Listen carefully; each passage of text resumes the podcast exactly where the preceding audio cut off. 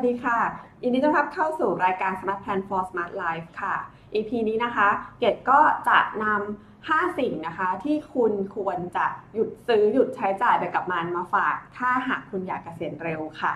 การเกษียณเร็วนะคะ ก็เป็นสิ่งที่เป็นเป้าหมายของใครหลาย ๆ คนนะคะ เพราะว่าเราคงไม่อยากทำงานไปจนแก่ใช่ไหมคะ เราก็อยากที่จะใช้ชีวิตอีกหลาย ๆ อย่างที่อยากจะใช้ แต่ว่าประเด็นคือต้องมีเงินค่ะ การที่จะต้องมีเงินนะคะ ที่เพียงพอมันก็คือต้องมีการวางแผนที่ดีค่ะ วันนี้นะคะก็จะนำ5สิ่งนะคะที่คุณควรจะหยุดซื้อแล้วก็หยุดใช้จ่ายไปกับมันมาฝากค่ะ จากบทความในมีเดียมนะคะ ถ้าใครอยากอ่านบทความเกดจะแปะลิงก์ไว้ใต้คลิปให้ค่ะ คนที่มีเป้าหมายในการเกษียณเร็ว จะต้องมีคุณสมบัติสำคัญ 2 ข้อค่ะ ข้อแรกนะคะ ต้องเป็นคนประหยัดมัธยัติข้อที่ 2 ต้องเป็นผู้มีความฉลาดทางการเงินค่ะ ซึ่ง 2 ข้อนี้นะคะ ไม่ใช่ทำได้ง่าย ๆเลยนะคะ เพราะว่าน้อยคนนักที่จะทำได้ค่ะ คนส่วนใหญ่ก็เลยต้องทำงานต่อไปจนแก่นะคะ หรือไม่ก็เข้าสู่ช่วงวัยเกษียณโดยที่บางครั้งก็ยังไม่หมดหนี้เลยด้วยซ้ำค่ะ การใช้ชีวิตแบบประหยัดมัธยัตินะคะ มันต้องมีระเบียบวินัย แล้วก็ต้องต่อสู้กับความอยากมีอยากได้อยากสบาย ซึ่งเป็นธรรมดาของมนุษย์ค่ะ เพียงแค่เรานะคะมีความเข้าใจนะคะ เรื่องเงินมีความฉลาดทางการเงินเป็นอย่างดีเนี่ยรู้จักเป้าหมายตัวเอง รู้จักความสุขพอเพียง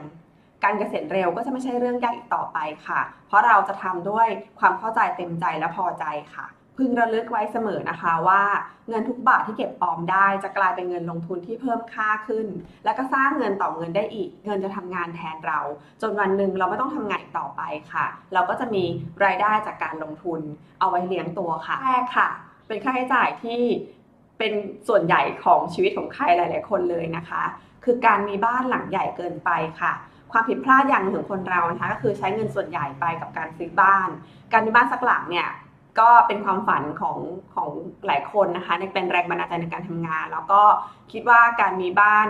ที่หลังใหญ่นะคะเอาไว้เป็นความมั่นคงของตัวเองและครอบครัว ก็คือเราคงไม่ซื้อบ้านอยู่คนเดียวเนาะเราก็ซื้อบ้านเพื่ออยู่กับครอบครัวคนที่เรารักก็เป็นการสร้างเนื้อสร้างตัวอย่างหนึ่งนะคะ แล้วก็คิดว่าวันหนึ่งก็จะเก็บบ้านหลังนี้เอาไว้ให้ลูก หลาย ๆ คนก็ซื้อบ้านหลังใหญ่นะคะคำว่าบ้านหลังใหญ่ก็คือ บ้านที่มีความสุขสบายเกินกว่าความจะเป็นพื้นฐานของเรานะคะ ซึ่งตามเหตุของการหารายได้หลาย ๆ คนก็ทำได้แหละรายได้ดีนะคะ ก็พอทำได้ แต่ว่ารายได้ดีที่เราทำได้นะคะ ตอนที่เราซื้อเนี่ยตั้งแต่แรกๆค่ะ มันจะเป็นอย่างนั้นตลอดไปไหมนะคะ หากเกิดสะดุดในเรื่องของรายได้ไม่ได้มากแบบนี้ไปตลอดเนี่ยมันก็จะตึงนะคะ คือถ้าเกิดสัดส่วนในการใช้จ่ายในการผ่อนบ้านนะคะ ในการซื้อบ้านเนี่ย มันมากเกินไปกว่ารายได้นะคะ เราก็จะกลายเป็นคนที่ยากจนเพราะซื้อบ้านค่ะ ในเมืองนอกเนี่ยเขามีคำนี้นะคะว่าเขาเรียกคนที่ใช้จ่ายเกินตัวในการซื้อบ้านว่า house poor นะคะ หรือจนลงเพื่อซื้อบ้านนั่นเองค่ะ การซื้อบ้านนะคะ ถ้าเกิดว่ามันเกินความจำเป็นหรือเกินความสามารถในการซื้อของเราเนี่ย มันจะทำให้เราขาดสภาพคล่องนะคะ ดอกเบี้ยบ้านอาจจะไม่มากนะคะ2% 3% 4%แต่เมื่อขาดสภาพคล่องแล้วเนี่ย เราจะไปกู้หนี้ยืมสินแล้วก็เสียดอกเบี้ยมากๆก็ได้นะคะ แล้วก็การผ่อนบ้านเนี่ยมันผิดนัดผิดเวลาไปแค่เพียงนิดหน่อย ดอกเบี้ยมันจะไม่ใช่เรทที่ตกลงกันนะคะ หากผิดนัดชำระดอกเบี้ยบ้านนะคะชำระค่างวดบ้านเนี่ยสิ่งที่เกิดขึ้นคือเขาในสัญญาเขาสามารถดีดดอกเบี้ยไปสูงสุดที่ 15%เลยทีเดียวนะคะ ก็เรียกว่าแป๊บๆเนี่ยก็คือหนี้จะท่วมน่ากลัวมากนะคะ แล้วก็บ้านเนี่ย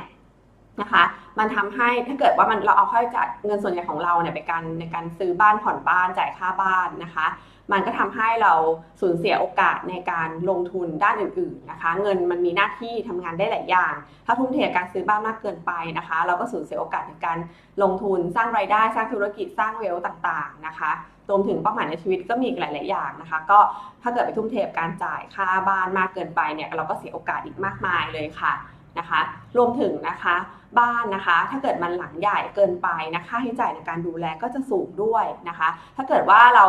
วางแผนว่าอีกไม่นานจะกะเกษียณแล้วเนี่ยมันจะเป็นภาระเลยทีเดียวนะคะ เพราะว่ามันก็จะเป็นตัวหนึ่งอะคะ่ะที่เราต้องใช้จ่ายไปกับมันนะคะ มันก็แค่ลำพังค่าใช้จ่ายพื้นฐานของเรา เราก็ต้องเตรียม แทบจะไม่พอแล้วนะคะ ยังต้องมาเตรียมค่าบำรุงรักษาบ้านอีกไม่ต้องซ่อมนะคะ เดี๋ยววันนู้นก็พังนี่ก็พังอย่างเงี้ยนะคะ การมีบ้านหลังใหญ่เกินไปก็เป็นปัญหานะคะ เป็นอุปสรรคมี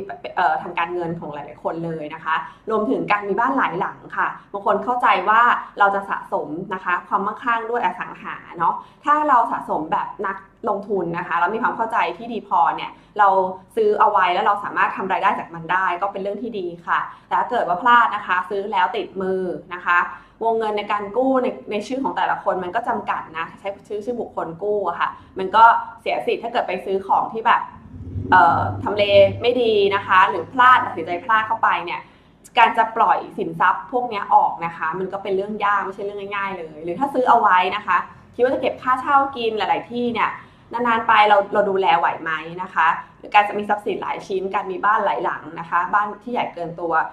เรียกว่าเป็นเรื่องที่ต้องคิดค่ะ เรามาตรวจสอบดูนะคะว่าใครเจอประเด็นไหนที่มันน่าจะเป็นอุปสรรคทำให้เราเนี่ยไม่สามารถเตรียมเงินเกษียณได้นะคะ เพราะว่าการเกษียณจริงๆแล้วเนี่ยเราต้องการเงินที่เป็นสภาพคล่องเป็นรายได้ต่อเนื่อง แล้วก็มีความมั่นคงปลอดภัยนะคะ เรียกว่าถ้าภายใน 5 ปีนี้คิดว่าจะเกษียณเร็วเนี่ยเรามาระวังเรื่องเรื่องบ้านนะคะ ถ้าจะเป็นต้องขายทรัพย์สินบางอย่างบางชิ้น ที่ดินอสังหาบ้านบางหลังออกไป เพื่อเก็บเงินก้อนมาเอาไว้เปลี่ยนรูปแบบการลงทุนก็ควรทำค่ะ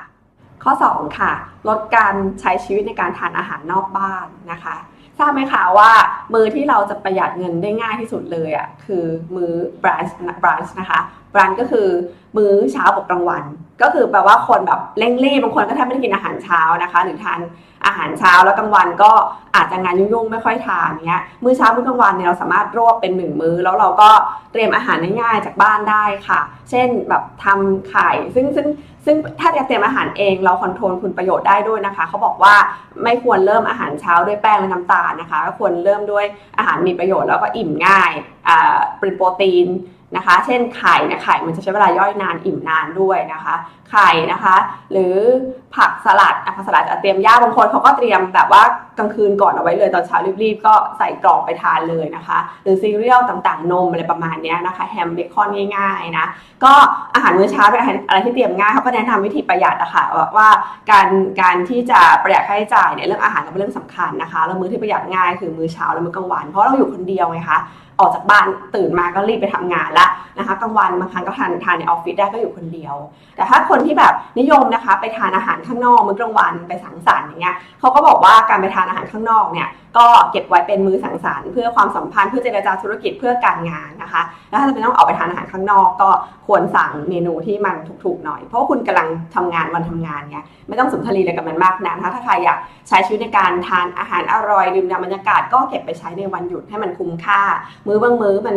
มันแบบรีบกินรีบทำงานเนี่ยมันไม่ต้องไปใช้จ่ายกับมันฟุ่มเฟือยนะคะ ก็จะช่วยประหยัดได้ดีทีเดียวนะคะ ทีนี้มาพูดถึงเรื่องการทำอาหารในบ้านค่ะ ก็คือเราบอกว่าเออการทานนอกบ้านมันแพงมันเปลืองเพราะต้องเสียค่า service charge ด้วยใช่ไหมทั้ง service charge ทั้งค่า VAT นะคะ เราไม่ได้เสียแค่อาหารอย่างเดียวนะอะถ้าเกิดว่าการทำอาหารทานเองแล้วมันดีกว่าบางคนนะคะเขาก็บอกว่าการทำอาหารในบ้านมันเปลืองกว่าอีกค่ะ เพราะว่าบางทีเนี่ยก็จะซื้อวัตถุดิบแบบสารพัดเลยอะค่ะ ingredient แบบ ขวดขวดขวดเต็มหมดแล้วใช้ไม่หมดเอ่อซอสนู้นซอสนี้อย่างเงี้ยนะคะ การทำอาหารในบ้านก็ต้องคิดอีกค่ะว่า เราควรเตรียมอาหารที่มันง่ายๆถ้าอาหารมันอาหารที่มันยากซับซ้อนนะคะ ไปซื้อเขาทานดีกว่าง่ายกว่าเยอะแล้วก็ถูกกว่าด้วยนะคะ ไม่ต้องเตรียมหม้อใหญ่เราทานไม่หมดอะไรอย่างเงี้ยนะคะ ก็คือการเตรียมอาหารในบ้านช่วยประหยัดได้ในกรณีที่เราทำอาหารทานง่าย ๆเขาบอกว่ามัน เมืองนอกมันมีเว็บเขามีเว็บให้เลยนะคะว่าสูตรอาหารที่ทำง่ายเตรียมง่ายเราคงใช้เขาไม่ได้เพราะอาหารประเภทไม่เหมือนกันนะเราชอบบางคนชอบทานอาหารไทยเก๋กับบางคนชอบทานอาหารไทยนะคะ แต่ก็พยายามสโคปประเภทอาหารให้ไม่ต้องแตกลายออกไปเพิ่มซอสเพิ่มวัตถุดิบตุนในตู้เย็นมากนักค่ะก็ต้องคิดเพราะใช้ไม่ทันเนี่ยตู้เย็นนะคะ เป็นแหล่งสะสมเงินของเราเลยค่ะ ก็เสียหมดอายุใช้ไม่ทันนะคะ หรือบางคนแบบประกอบอาหารก็ต้องมีอุปกรณ์ซื้อเครื่องมือนู่นนี่นั่น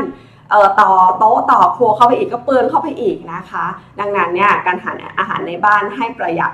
ก็ต้องคิดวิธีการเตรียมด้วยค่ะ แล้วก็ไม่ควรไปจัดตลาดเวลาหิวนะคะ คือถ้าหิวเนี่ยมันจะซื้อของเยอะนะอ่าแล้วก็เวลาทำอาหารเป็นไปได้ก็เตรียมเมนูไว้ล่วงหน้านะคะ หรืออะไรที่ชอบทานทานประจำก็ลิสต์เอาไว้เลย เราจะรู้อินกิเดียนของมันมีอะไรบ้าง ดังนั้นเวลาไปจัดตลาดเราก็จะจ่ายตลาดเฉพาะของที่เราต้องใช้นะคะ เราก็จะไม่เผลอผลายหยิบนู่นหยิบนี่มานะคะ ตอนเกดเริ่มหัดทำกับข้าวใหม่ๆเนี่ยก็จะเห็นแบบ ผักอันนี้ก็น่ากินเนื้ออันนี้ก็น่ากินอย่างเงี้ยก็ไปซื้อมาซื้อมาเสร็จอะแล้วจะทำเป็นอะไรทานล่ะไม่ได้คิดเมนูล่วงหน้า ก็เป็นงานต้องไปหาอย่างอื่นมาประกอบอีกนะคะ ก็บานตะไคร้ไปไหนเลยนะคะก็ถ้าเกิดมีการ list เมนูอาหารไว้ล่วงหน้า ก็จะช่วยให้คุณเตรียมของแล้วทานหมด อย่างประหยัดพอดีพอดีนะคะ ก็การทานอาหารนอกบ้านก็เป็นเรื่องสุนทรีย์ของหลายๆคนนะคะ ก็เอาแต่พอดีค่ะ เอาไว้ให้เป็นมื้อพิเศษดีกว่านะคะ เป็นไปได้ก็ตั้ง budget ไปเลยค่ะ ว่าเดือนเดือนหนึ่งเนี่ยเราจะทานอาหารนอกบ้านกี่มื้อนะคะราคาประมาณเท่าไหร่นะก็ช่วยได้มากเพราะว่าเรื่องกินนี่มันเป็นเรื่องที่แบบเป็นค่าใช้จ่ายแทบจะหลักๆของคนเลยนะคะ เพราะมันจ่ายทุกมื้อสามมื้อนะคะ ทุกวันนะแล้วเกิดเราฝึกนิสัยนี้ได้เนี่ย อเราจะเข้าสู่ช่วงวัยเกษียณไม่วัยเกษียณมันไม่ต้องแก่นะแต่ว่าเราจะหยุดทำงานหรือหยุดหารายได้เยอะ ๆ แล้วเนี่ยนะคะ จะพักผ่อนจะเบาลงเนี่ย ถ้าเราใช้ชีวิตอย่างประหยัดมัธยัสถ์รู้จักใช้เงินนะคะ มันก็อยู่ง่ายสบาย ไม่ต้องดิ้นรนหาอะไรมา คือหามาด้วยความเหนื่อยยากเสร็จแล้วก็มาใช้แบบละลายอย่างเงี้ยมันก็ไม่คุ้มกับแลกการแลกความเหนื่อยค่ะเหนื่อยทั้งทีนะคะใช้เงินมาก็ต้องให้คุ้มค่าค่ะ ข้อต่อไปนะคะพวกค่าบริการค่ะข้อ 3 ค่าบริการ service พวกสตรีมมิ่งต่างๆ ให้ลองนึกดูนะคะ ช่วงล็อกดาวน์ใหม่ๆเนี่ยเราใช้ชีวิตยังไง ก็คิดว่าช่วงล็อกดาวน์แรกๆของทุกคนในปีที่แล้วอะอย่างแรกคือต้องจัดบ้านนะ จัดบ้านจัดโต๊ะเก็บของปลูกต้นไม้ เราสามารถที่จะสนทรีกับสิ่งรอบข้างในบ้านอะไรต่างๆ มากมายอะค่ะ อาจจะเล่นเกม เกมก็อาจจะเป็นแบบเกมกล่องเกมเศรษฐีเล่นกับคนในบ้านทำกิจกรรมต่างๆ เยอะแยะค่ะนะคะ แต่พอเอ๊ะอยู่นานๆไปก็เริ่มแบบ มันก็จะมีแอปพลิเคชันนู่นนี่นั่นชักชวนให้เราสมัครใช่ไหมคะ ลองใช้ฟรีนะ อย่าง Netflix เนี่ยแกก็ไม่เคยสมัครเลยนะคะ ก็เพิ่งมาสมัครตอนตอนล็อกดาวน์รอบ 2 นี่แหละ รอบแรกก็ไม่ได้ไม่ได้สมัครคิดว่าจะไม่มีเวลาดู ก็เป็นคนที่สมัคร YouTube Premium คิดว่าดู YouTube Premium ไปไปก่อนเราไม่ได้มีเวลาเยอะขนาดดูซีรีส์อะไรขนาดนั้นนะคะ ก็น่าจะเริ่มจากน่าจะเริ่มจากวิวอะวิว VIU อะค่ะวิวอะอันนั้นอะเริ่มเข้าไปดูมันมีให้ดูฟรีดูซีรีส์ก็เริ่มติดใจนะคะ แต่ก็ไป cancel ไม่จ่ายตังค์เขานะอะตอนหลังๆก็คิดว่ามันต้องมี streaming service สักอันหนึ่งแล้วล่ะ ก็เลยสมัคร Netflix เขาใครเขาก็สมัครกันก็ดูตามเพื่อน ก็เริ่มติดใจติดใจเสร็จปุ๊บทีแรกก็สมัครแบบ 99 บาทอะค่ะดูแค่ในมือถือนะคะก็คิดว่าตัวเองไม่ค่อยมีเวลาดูไง ดูไปดูมาติดใจก็ up level ไปเรื่อยๆนะคะดูให้มันออกทีวีได้นู่นนั่นก็จ่ายค่าสมาชิกเพิ่มนะคะ เพื่อให้คนในบ้านได้ดูด้วยอย่างเงี้ยนะคะ ก็หลายๆคนคงเป็นอย่างนั้นแหละ แล้วดูไปดูมาก็เริ่มติดนิสัยการดูหนังนะคะก็จะเริ่มสมัครสตรีมมิ่งอื่นๆอีกนะ ทีนี้เนี่ยประเด็นคือเราก็ดูได้แค่ทีละทีละทีละอย่างเราไม่ได้ใช้มันคุ้มค่านักหรอกนะคะรวมถึง สวิตอื่นๆนะคะบางคนก็ไปใช้อะไรที่มันเป็นค่า member ต่างๆ เพื่อความสะดวกสบาย เพราะว่าเราลองใช้ฟรีนะคะรวมๆกันแล้วมันก็เยอะนะคะ ก็อยากชวนตั้งสตินิดนึงอะค่ะว่าเอาออกไปบ้างเถอะนะคะ ให้นึกว่าก่อนล็อกดาวน์ปีที่แล้วเรายังใช้ชีวิตอยู่ได้เลย โดยไม่ต้องมีสตรีมมิ่งพวกนี้นะคะ กลายเป็นว่าพอล็อกดาวน์นานๆหลายๆรอบเข้าเนี่ยโหมาเยอะหมดเลยแล้วเดี๋ยวเราต้องออกไปทำงานยุ่งๆเหมือนเดิมนะคะให้ทุกอย่างมันกลับมาปกตินะคะ ก็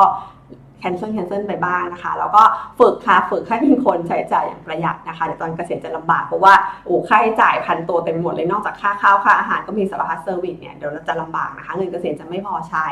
อาจจะพอใช้ในช่วงต้นของการเกษียณนะคะ แต่ว่าถ้าเกิดเรามีอายุยืนจริง ๆ ไปถึง 80 90 100เนี่ยเงินพวกนี้ไม่พอแน่นอน ถ้าลองคำนวณจะรู้ว่ามันไม่พอนะคะ ดังนั้นก็อย่าเพิ่งใช้ชีวิตอย่างอิสระมากเกินไปนักนะคะ แบบเวลาก็เยอะเงินก็มีอะไรอย่างเงี้ยตามใจตัวเองนะคะคิดถึงอนาคตเอาไว้ด้วยค่ะนะคะ ต่อมานะคะข้อสุดข้อ 4 ค่ะ การซื้อหวยลอตเตอรี่ฉลากชิงโชคค่ะ ทุกคนรู้กันอยู่นะคะว่าไม่มีใครร่ำรวยจากการเสี่ยงโชคนะคะ น้อยมากค่ะที่เห็นคนร่ำรวยจากการเสี่ยงโชค หรือแม้บางครั้งเนี่ยคนเหล่านั้นเขาเสี่ยงโชคได้รางวัลที่เราเห็นเขาก็ใช้เงินไม่เป็นนะคะเงินก็หมดในเวลารวดเร็วนะก็แปลว่าคนที่จะร่ำรวยมั่งคั่งได้ต้องมีนิสัยการเงินที่ดี คือก่อนจะมีเงินได้ก็ต้องผ่านการ สะสมนะคะ เรียนรู้รู้จักเงิน รู้จักรู้จักการใช้เงินจัดการเงินนะคะ ดังนั้นเนี่ยเมื่อมีเงินขึ้นมาแล้วก็จะรักษาเงินอยู่ได้นะคะ การชิงโชคมันก็ไม่ทำให้ใครร่ำรวยนะบางคนก็คิดว่ามันเล็กน้อยไงเอ้ยชื่นใจเดือนละไม่เท่าไหร่เองนิดๆหน่อยๆซื้อเอาไว้นะคะ ซึ่งมากๆนะบางทีมันติดเป็นนิสัยนะคะพอติดเป็นนิสัยเราก็จะชิงโชคในสเกลใหญ่ขึ้นเรื่อยๆค่ะ จะกล้าเสี่ยงมากขึ้น ความโลภมันก็จะมาเกาะกินมากขึ้น ทางที่ดีไม่ควรจะไปยุ่งกับมันดีกว่านะคะ อย่าสร้างความเคยชินเหล่านี้เลย แล้วก็ไอ้สิ่งเล็กๆน้อยๆพวกนี้นะคะ มาคำนวณรวมๆดูแล้วนะจะรู้ว่ามันเยอะเลยค่ะ ไม่ต่างกับการเอาเงินไป DCA ลงทุนในหุ้นทุก ๆ เดือนเลยนะคะเผลอๆเนี่ย DCA ลงในหุ้นเนี่ยเก็บยาวๆเนี่ยยังไงก็ได้กำไรค่ะ โอเคมันอาจจะ เสี่ยงนะคะระยะสั้นอาจจะมีขาดทุนบ้างอะไรบ้างนะคะเก็บยาวๆ10ปีขึ้นไปอะมันได้กำไรอยู่แล้วนะคะแล้วก็อยังไงซะมันก็ได้คืนกลับมาไม่เหมือนหวยนะ หายแล้วหายเลยไม่มีอะไรกลับมานะคะอย่าคิดว่าเอ้ยงวดนี้ไม่ได้เดี๋ยวงวดหน้าเอาใหม่นะมันเงินมันหายไปเลยค่ะไม่ได้กลับอะไรมา แต่ลงไปหุ้นถ้าหุ้นมันตกอะหุ้นมันก็ยังอยู่ไงคะวันหนึ่งหุ้นมันยังดีขึ้นบ้างนะคะ เออมันไม่ไม่ไม่หวยหวยหายไปเลยนะหุ้นยังเหลือเป็นหลักทรัพย์ให้เรานะคะนี่ตัวอย่างเนาะไม่ได้ชวนให้ทุกคนไปเล่นหุ้นนะคะ แค่เปรียบเทียบดูว่า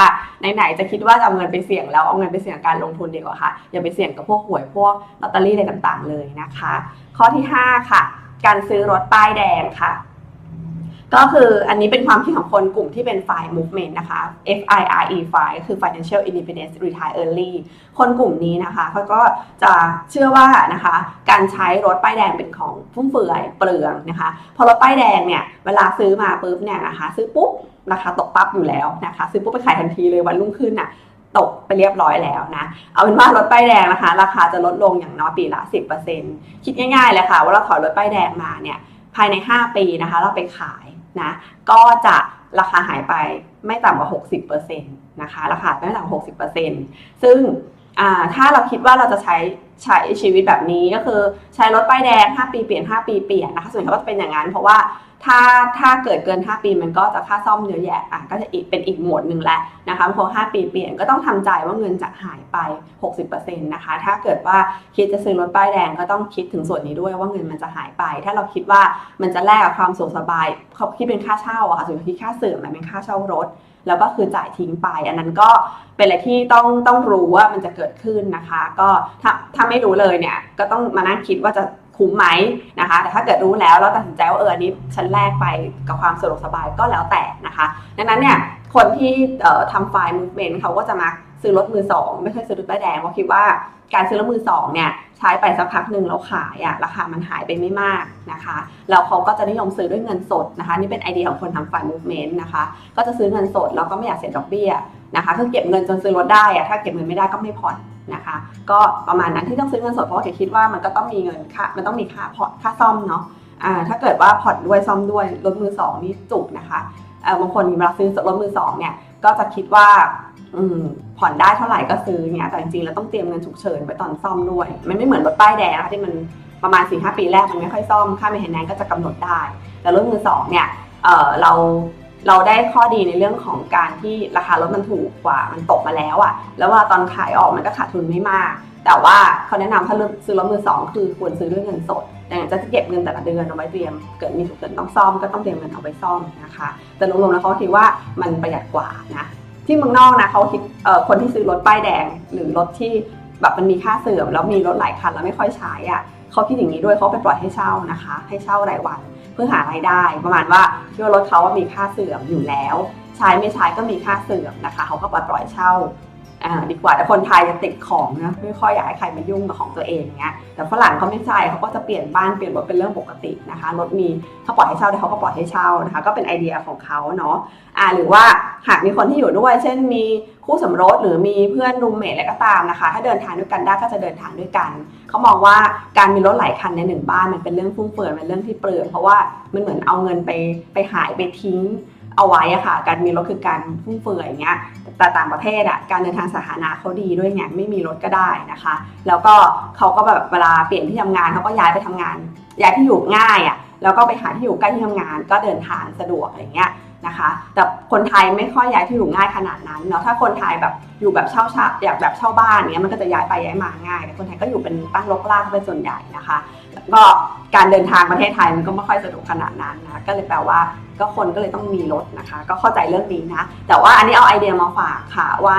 การซื้อรถป้ายแดงเนี่ยในความคิดของคนที่อยากเกษียณเร็วเขาถือว่าเป็นเรื่องที่ฟุ่มเฟือยแล้วเขาก็กำหนดบัตเจ็ตด้วยว่ารถใช้แค่ไหนที่พอดีเขาไม่ได้เน้น ซื้อรถมาเพื่อหน้าตาและความหรูหรานะคะสรุป 5 ข้อนะคะที่เป็นค่าใช้จ่ายที่ต้องคิดพิจารณานะคะ ถ้าอยากเกษียณเร็วภายใน 5 ปีนี้ ถ้าตัดได้ตัดออกนะคะ ข้อแรกคือไม่ควรมีบ้านหลายหลังหรือมีบ้านที่หลังใหญ่เกินไปค่ะ ข้อที่ 2 ลดการทานอาหารนอกบ้านนะคะ แต่ว่าการทานที่ในบ้านก็ต้องเตรียมอย่างที่มีแผนการด้วยนะคะไม่งั้นการทานอาหารก็จะเปลืองอาหารนอกบ้านอีกนะคะ ข้อที่ 3 นะคะ ลดการ subscribe ต่างๆบรรดา streaming service มากเกิดความจำเป็นเราเคยอยู่ได้นะ เออ แล้วถึงอยู่ดีทำไมอยู่ไม่ได้ถ้าเกิดไม่มีมันเนี่ยก็จัดการมันออกไปบ้างนะคะ แล้วก็เลิกซื้อหวยลอตเตอรี่ต่างๆ หรือการเสี่ยงโชคนะคะเดี๋ยวมันจะติดเป็นนิสัยนะมันถ้าไหนๆจะลงทุนแล้วนะคะ คิดว่าจะลงทุนแล้วมีความเสี่ยงไปซื้อหุ้นเถอะนะคะ หุ้นมันหายราคาตกไปมันก็ยังเหลือเป็นหุ้นนะคะ อีกสักอีกสิปีมันคงขึ้นมาอยู่บ้างอะไรเงี้ยนะคะแล้วก็ไม่ซื้อรถป้ายแดงค่ะ ก็ให้ลองพิจารณาลองใช้รถมือสองดูนะคะ อันนี้ก็เป็นแนวคิดนะคะว่า